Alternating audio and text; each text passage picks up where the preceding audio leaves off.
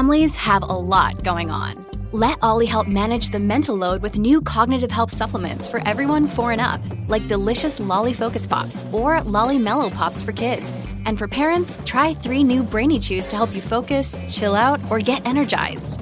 Find these cognitive health buddies for the whole fam at olly.com. That's O L L Y.com. These statements have not been evaluated by the Food and Drug Administration. This product is not intended to diagnose, treat, cure, or prevent any disease.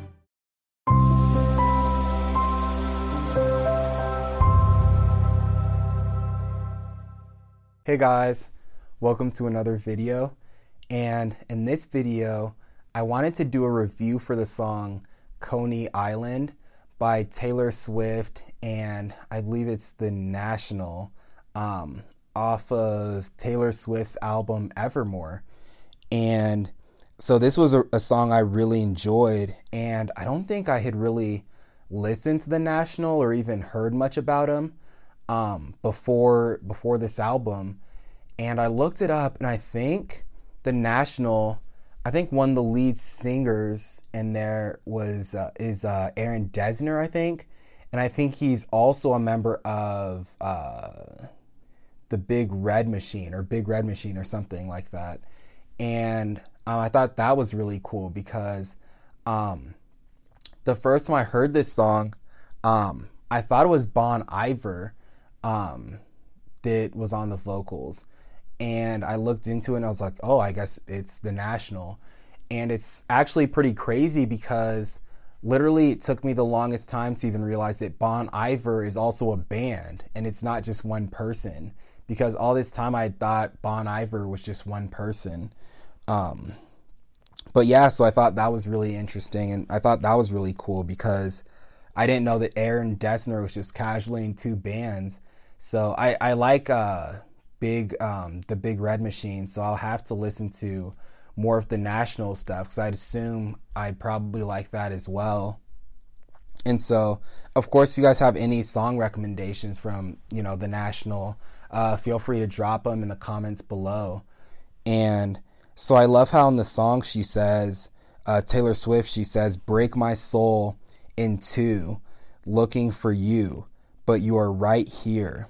If I can't relate to you anymore, then who am I related to? And I think here, it's almost like she's saying she can just sense the fact that her and this guy are kind of, you know, growing apart.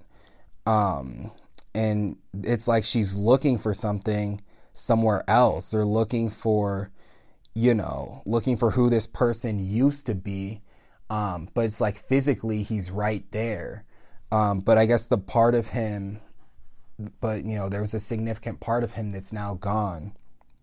And then when she says, you know, if I can't relate to you anymore, then who am I related to? I thought that was just interesting too, the way that she used relate in there. You know, it's like if I can't even relate to you anymore, it's like then what are we even doing? You know, then I'm not relating to anyone at that point and we're not connecting anymore. And then she says, and if this is the long haul, how'd we get here so soon? And it looks like she's saying it was just a relationship where things just kind of things escalated quickly. And I feel like oftentimes in relationships, um, when people rush or when things feel rushed, that's where things sometimes can start to happen where you're like, oh, you know, I didn't know you were like this or whatever. And things can go south sometimes if things get rushed too much at the beginning of a relationship. And then she says, over and over, lost again with no surprises. Disappointments close your eyes, and it gets colder and colder when the sun goes down. And here, especially towards the end of it, I had thought about, you know, and she says, and it gets colder and colder when the sun goes down.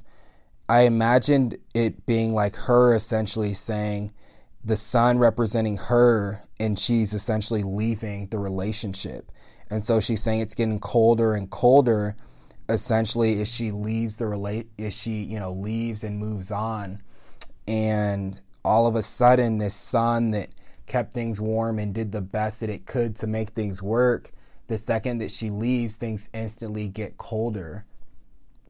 And then I think this is where the national came in, but I can't remember. Um, and you know, they say, you know, do you miss the rogue who coaxed you into paradise and left you there? Will you forgive my soul when you are too wise to trust me and too old to care? And so I actually meant to look up rogue because um, I I feel like rogue. Um, of course, I know of like the car, I guess like Nissan Rogue, but I uh, I'd meant to look that up and totally forgot. But um, I like how they say, you know, will you forgive my soul when you are too wise to trust me and too old to care? Um, essentially, just saying that it's like, will you still, will you forgive me when you fully moved on? Will you forgive the mistakes I made? Will you be able to look past them?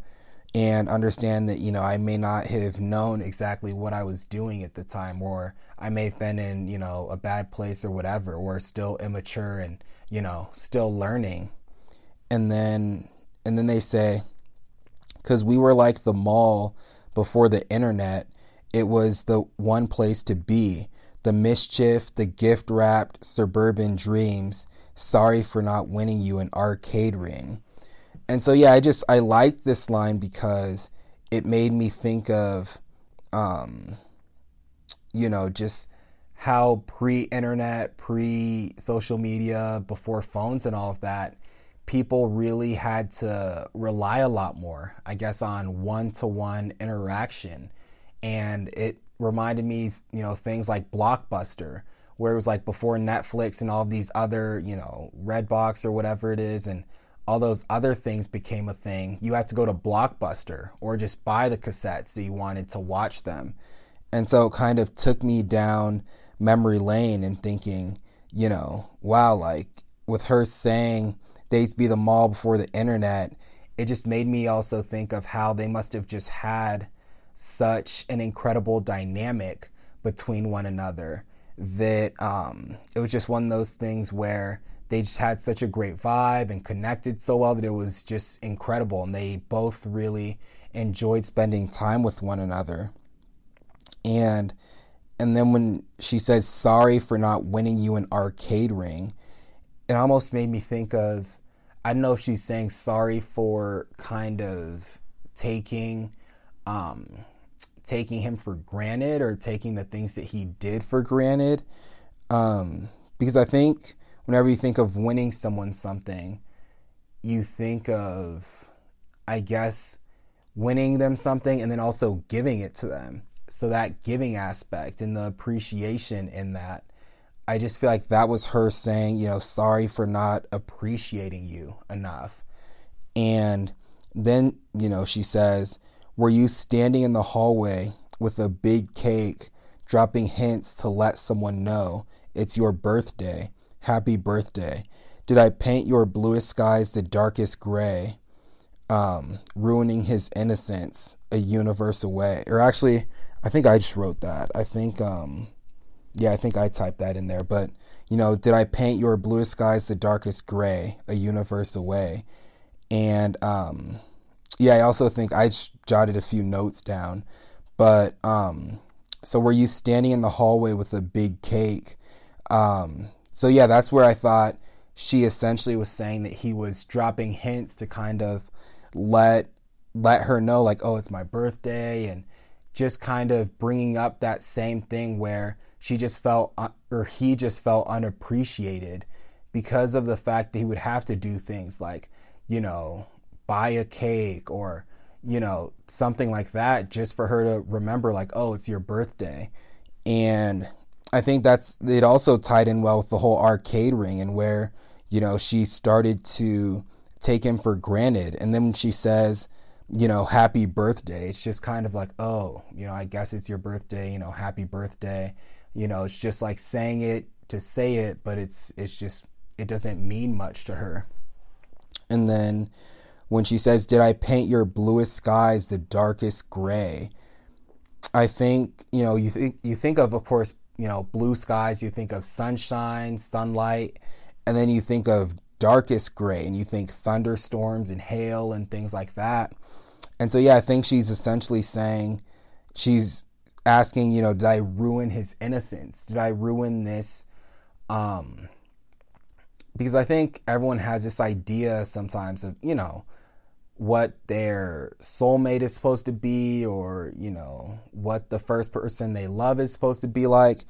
And I think what she's saying is, did I paint your bluest skies the darkest gray? It's like, did I ruin this idea of love that you had? Or, you know, will you ever look at love the same because I've hurt you so badly? And I think unfortunately that tends to happen where a guy or a girl can feel like they did everything for a relationship and if it ends badly, it just leaves a sour taste in their mouth because they start to think, you know, oh, I did everything right, I didn't do anything wrong, and this still blew up in my face. So, you know, what's the point of doing that in the future and things like that? And so all of a sudden, that, I guess, uh, their, I want to say naive, but their sense of, you know, love all of a sudden has completely shifted. And I think that's what Taylor is saying here is did I kind of strip you of that innocence? And so, yeah, I think that was, that pretty much sums up my thoughts for the song. Um, yeah, I loved the national um, being on there. And yeah, you guys, that let me know what you guys also think about the song. If you guys um, agree uh, with what I guess I thought of the song. Um, and yeah, yeah, feel free to let me know. And also, any song recommendations from the National are always appreciated. And if you guys liked the review, please like, comment, and subscribe. And like always, I'll talk to you guys in the next one.